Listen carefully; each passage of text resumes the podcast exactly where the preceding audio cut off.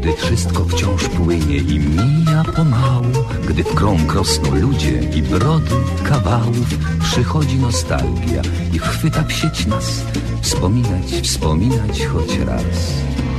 Choć kawał odgrzany podobno nie w cenie, lecz silny jest bezwład i przyzwyczajenie. Choć kontekst ulata jak łezka od rzęs, to dowcip po latach ma sens.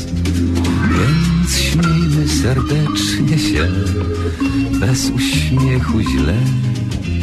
Niech bawi nas to, co jest, skąd wziąć dziś nowy tekst.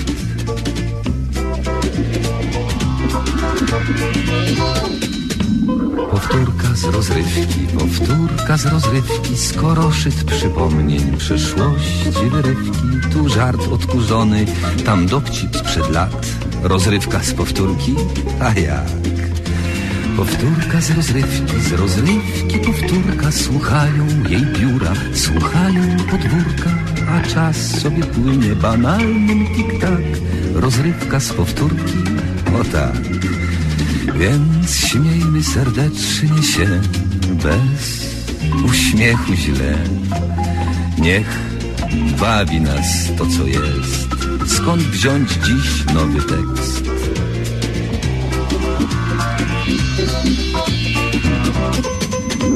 Powtórka z rozrywki powtórka, słuchają jej biura, słuchają podwórka, a czas sobie płynie banalnym tik-tak, rozrywka z powtórki, o tak. A jak? A jak? Tak, tak.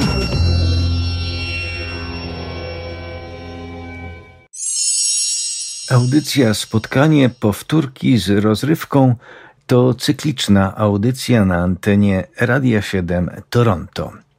Spotkanie Powtórki, powtórka już jest. Witam Państwa, bardzo serdecznie witam Państwa. A rozrywka właśnie nadchodzi. Życzymy dobrego odbioru.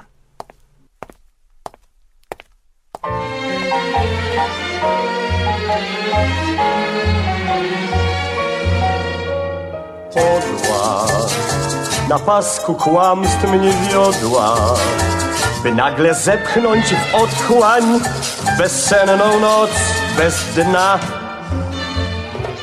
Ach, zgubna, niewierna, choć nieślubna, fałszywa, samolubna, podstępna, pusta, zła.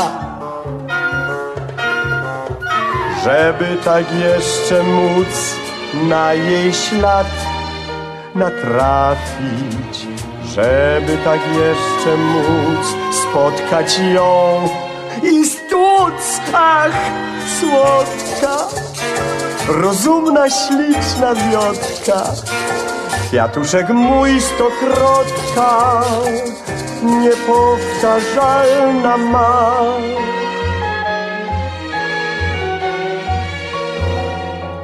Cudna, ponętna, a nie trudna, namiętna, a nie nudna, jak hazardowa gra. Ach, śliczna, wiosenna, feryczna, płomienna, dynamiczna, jak elektryczna skra. Gdyby mi los chciał dać jeszcze raz tę szansę, móc w ramiona ją brać, tulić, mieć i łkać. Ach, wredna, trucizna, żmija jedna, podniosę ja cię ze dna, roślinko biedna ma.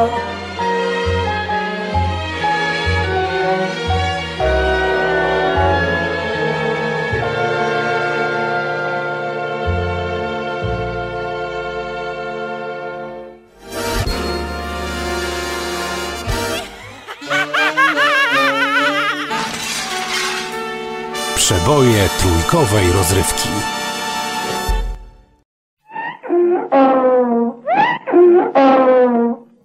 Spotkania z przyrodą. panu przydałoby się kilka lekcji dobrego wychowania. A to dlaczego? Ponieważ zauważyłam, że nie zawsze zachowuje się pan tak jak prawdziwy dżentelmen. Tylko nie dżentelmen. Bez obrazy, panie Słeczku. Często jest pan niegrzeczny. No po prostu niegrzeczny. No. Jak to? No tak. Boleję nad tym, postanowiłam w miarę możliwości zaradzić zlu, póki jeszcze czas. To dziś nie będzie lekcji? Ale będzie, jak najbardziej będzie, tylko że taka nieco inna. No nie szkodzi. No. Od czego zaczynamy? Przede wszystkim, panie Słeczku, niech pan zdejmie beret. Dlaczego? No bo jesteśmy w pomieszczeniu. No widzę. A w pomieszczeniu przyjęte jest przebywanie bez nakrycia głowy. To jest niegrzeczne. Zwłaszcza przy jedzeniu. Nie wiedziałem o tym. Słowo honoru. Puh. Och, zapewne nie wiedział pan też o tym, że raczej nie powinno się spluwać, gdzie popadnie. O tym też nie wiedziałem. A po trzecie, robi mi pan przykrość i sprawia mi pan ból tym stałym klepaniem mnie po plecach. Coś podobnego. A, panie Słeczku, tak, ja jestem kobietą. Ja wiem, niedawno był Dzień Kobiet. No. Po czwarte, opija się pan herbatą, nie proponując mi nawet filiżanki. Ale zawsze może się pani napić ode mnie. No. Ale pomijam już drobiazgi takie jak używanie ordynarnych wyrazów, trzymanie stale rąk w kieszeniach, czy drapanie się w głowę. No nie wiedziałem o tym, że nie wolno. Słowo honoru. No ja wiem, że wiele czynności wykonuje pan, panie Słeczku, odruchowo, nie zdając sobie nawet sprawy z ich niestosowności. Jeżeli jednak chce pan w przyszłości uchodzić za dżentelmena. Tylko nie dżentelmena. No, musi pan przynajmniej od czasu do czasu zwracać uwagę na przynajmniej podstawowe zasady dobrego wychowania. Nikt nie wymaga od pana nadzwyczajności. Dlaczego? No, jest pan jeszcze bardzo młody. No nie tak bardzo. Mam 16 lat. No to tym bardziej, panie Słeczku. Chce pani herbaty? A chętnie się napiję. Proszę. Ale, no widzi pan, intencje ma pan dobre. Tylko nie intencje? Proponując jednak łyk herbaty z własnej filiżanki, popełnia pan spory błąd towarzyski. Ale ja się nie boję. Ale bać się nie ma czego, nie o to chodzi. Ja się nie boję, że mi pani wszystko wypije. Słowo honoru, ufam pani. Ale nie o to chodzi, panie Słeczku. No jak panu wytłumaczyć? Jestem w spory kłopocie. Ale co pan wyprawia? Nałożyłem pani beret na głowę. Teraz jestem w porządku. Nie mam nakrycia głowy. I znowu ma pan dobre chęci. Żart ten jednak nie jest zbyt dobrym żartem. W końcu jestem kobietą. Nasadzanie mi znienacka beretu na głowę jest, no, krótko mówiąc, nieeleganckie. Ciekawe, dobrze. Ale ściąganie mi beretu z głowy razem z peruką też nie należy do tak zwanych przyjemności. Och, ma pan wiele braków, panie Słeczku. Ja sama nie wiem, od czego zacząć. No najlepiej od początku, słowo honoru. No ma pan rację, więc zaczniemy od podstaw. Są dwie ręce. Prawa i lewa. No tak. Prawa służy do powitań, pożegnań i do trzymania noża przy jedzeniu. Zgadza się. Lewa natomiast służy do trzymania widelca. Możliwe. O innej funkcji tej ręki pomówimy innym razem. Dlaczego? I tak pan nie zapamięta. No możliwe, słowo honoru. Tak, ten problem już opanowaliśmy. Idźmy dalej. Kobieta zawsze wchodzi pierwsza. Należy ją przepuszczać. Możliwe. To... No i wychodzi także pierwsza. Tego nie wiedziałem, słowo honoru. To mnie pani zaskoczyła. Boże, jakież pan ma brak. A nie szkodzi ci. Właśnie, często pan mówi cicho. No nie będę przecież wrzeszczał. Nie w tym rzecz. A w czym? Chodzi o samo słowo. Jakie słowo? Cicho! Nieraz pan to powtarza w najmniej odpowiednich momentach. Lubię ciszę, spokój. No to jeszcze nie powód. Ja lubię pana. No, sam pan widzi. No co widzę? No znowu powiedział pan cicho. To jest niegrzecznie. W końcu nie mówię zbyt głośno. Nie trzeba tak znowu mnie uciszać. Chętnie nauczę się wszystkich dobrych manier. Naprawdę? Dla zmylenia wszystkich. nikt mnie nie pozna, a wtedy jak nagle, jak sobie nie zaklę, jak sobie nie klepnę dyrektora w plecy, jak sam cypis dzisiaj... Boże, panie Słeczku, boli! Gajowy Marucha przybył do pani korepetytor z pewnym pytaniem. Chciał zasięgnąć rady, czy będąc dłużnikiem doktora Wałaszewskiego należy najpierw napisać do niego list, czy też poczekać, aż doktor sam napisze.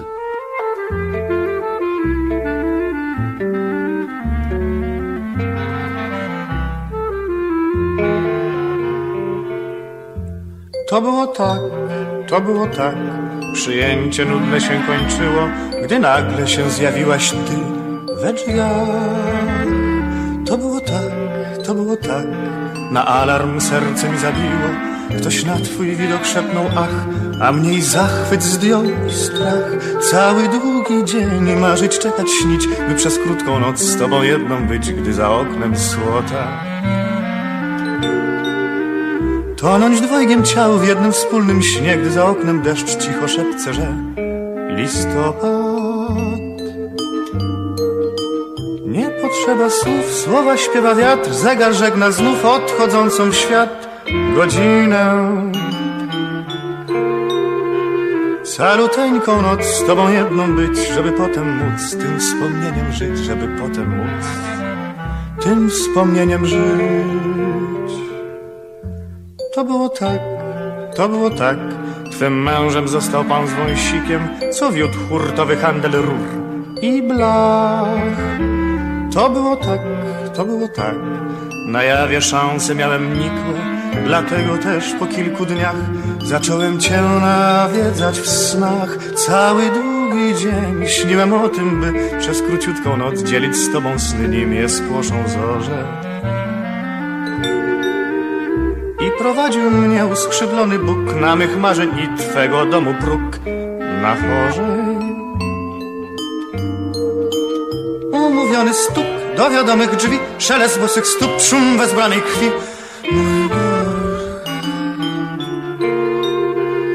Za oknami białej księżycowej mgły świerszcza cichy trel, trzepotanie ćmy, świerszcza cichy trel, trzepotanie ćmy. To było tak, mąż wcześniej wrócił z Sochaczewa, z browningiem w dłoni nagle wpadł i zbladł. To było tak, w zaświatach teraz się podziewam, lecz zacnych diabłów znana moc pozwala wracać tam co noc. Cały długi dzień męczę się za dwóch, bym na krótką noc zakochany duch znów powracał oto. Umówiony stuk do wiadomych drzwi, szelest bosych stóp, już otwierasz i nikogo. Świerszcza trel, trzepotanie ćmy, pytasz, czy to ty, tak najmilsza ja, tu jestem. Lecz choć tak bym chciał, nie dorówna już obcowaniu ciał, obcowanie dusz, nie dorówna już obcowanie dusz.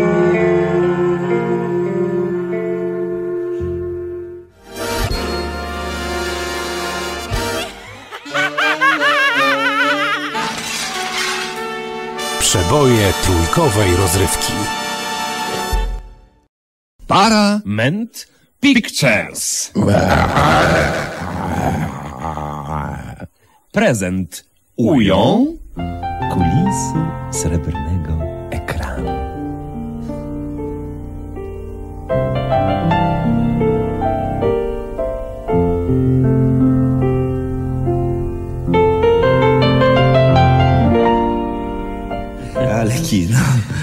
Kino. Kino? Słuchaj, wczoraj fajne kino widziałem. Goldfaber. Co to znaczy? Ojciec chrzestny. Są tam jakieś momenty? Stary, najlepiej mi się podobało, jak taki grubas idzie do tego czarnego, rozumiesz? Że niby on będzie im służył, a nie tamtym. Ale tylko tak udaje, żeby się wiedzieć, co i jak z tymi narkotykami. Bo Brando nie chce maczać palców. Mówi, że ruleta, owszem, to co innego. Domy publiczne nawet, prawda, a co innego prochy, nie? No to jak poszedł na bazar, to ten czarny nasłał na niego dwóch zespluwanych. Po co? No, żeby go załatwili. Nie, po co na bazar? Po Włoszczyznę. No, to mafia. Rozumiem. No więc Brando postrzelony leży na Amerykance. No. W szpitalu, kroplówkę miał. Jeszcze przedtem, jak do niego strzelali, to jego syn płakał. Taki szmatławiec, zamiast kropnąć tamtych, a miał gnata przy sobie, to on wryk. I pojechał na wybrzeże, żeby tam hotel prowadzić. I jak przyjechał do nich Pacyna, to mu sprowadził kilka dziewczynek. Dawaj. A jaki Pacyna? No, najmłodszy syn, następca Brandy. Jeszcze przedtem to Pacyna rozwalił tego czarnego i policjanta, ale w cywilu, w barze. W cywilu czy w barze? W cywilu. Poszedł do ubikacji, rozumiesz? Patrzy pistolet. No to bracie, kropnął ich. A stary to tylko się skrzywił, jak się dowiedział, bo on chciał, żeby chociaż jeden syn nie był bandziorem. No i wysłali Pacynę do Włoch, żeby odpoczął. I tam, rozumiesz, poznał kobietę. Ale fajną, taką młodą czarnulę. No i od słowa do słowa dał jej taki łańcuszek na szyję. Rozumiesz? I jak drugi raz przyszedł, to patrzy, a ona tak palcem gładzi się po tym naszyjniku. To on sobie myśli, dobra nasza. Jeszcze przedtem w Ameryce... To on miał taką jedną blondynę. Chude tak. Ale tam raczej nic nie było.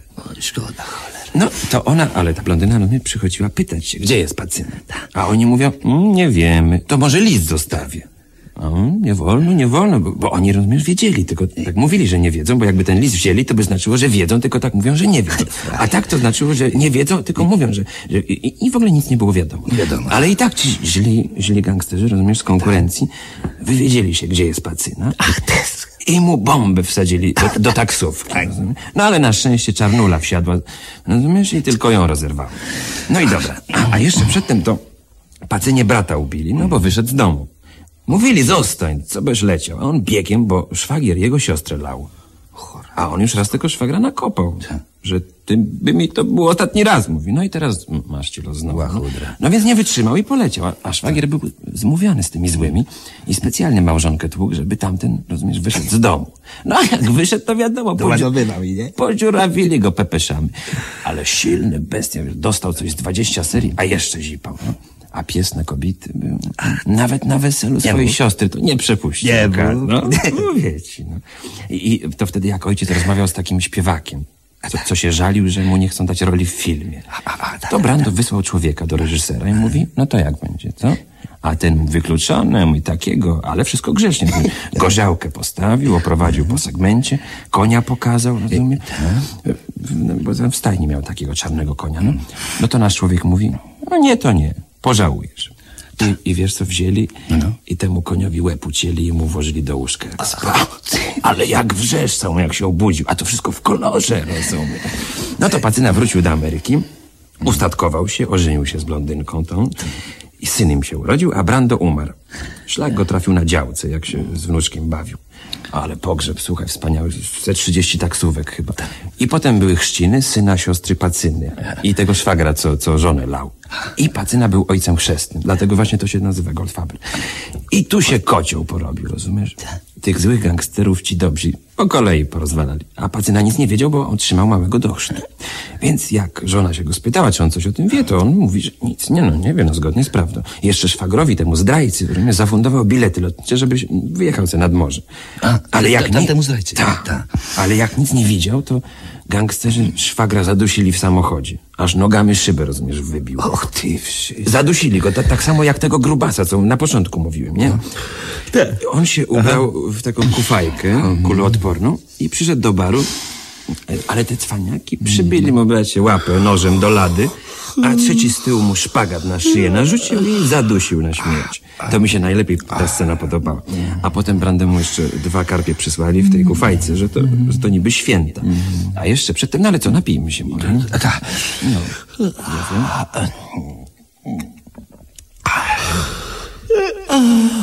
Pojedliśmy, popiliśmy, pora spać. Dobry wieczór Państwu.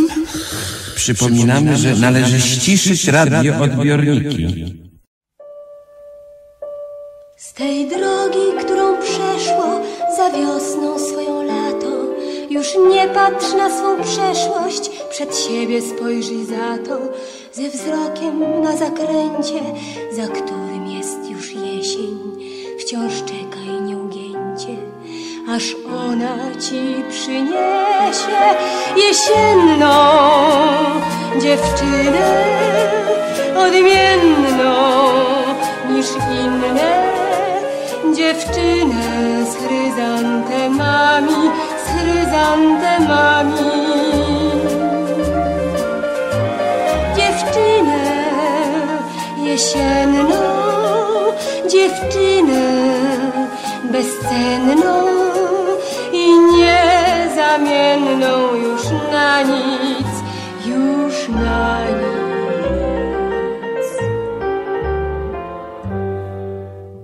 Wiosennych dziewcząt pełno i letnich tyle ładnych, jesienną spotkasz jedną, zimowych nie ma żadnych.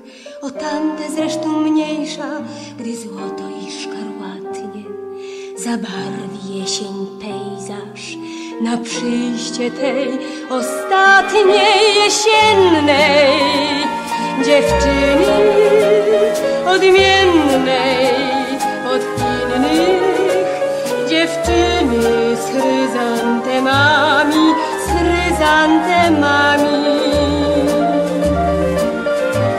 Dziewczyny jesiennej, dziewczyny bezcennej i niezamiennej już na nic, już na nic.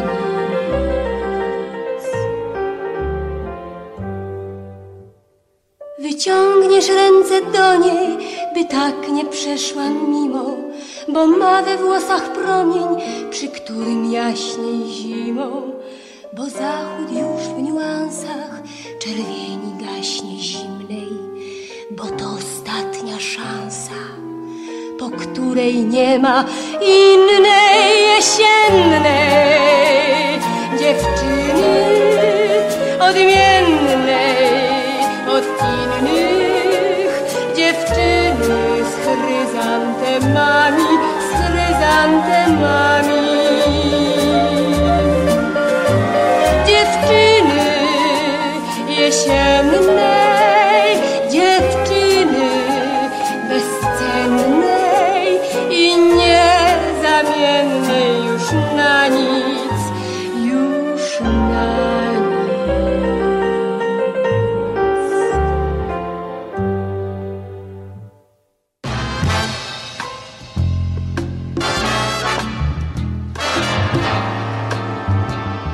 I to by było na tyle. Tak mawiał profesor mniemanologii stosowanej Jan Tadeusz Stanisławski, świętej pamięci. A jak mawiał narrator powieści Marcina Wolskiego? Dalszy ciąg na pewno nastąpi.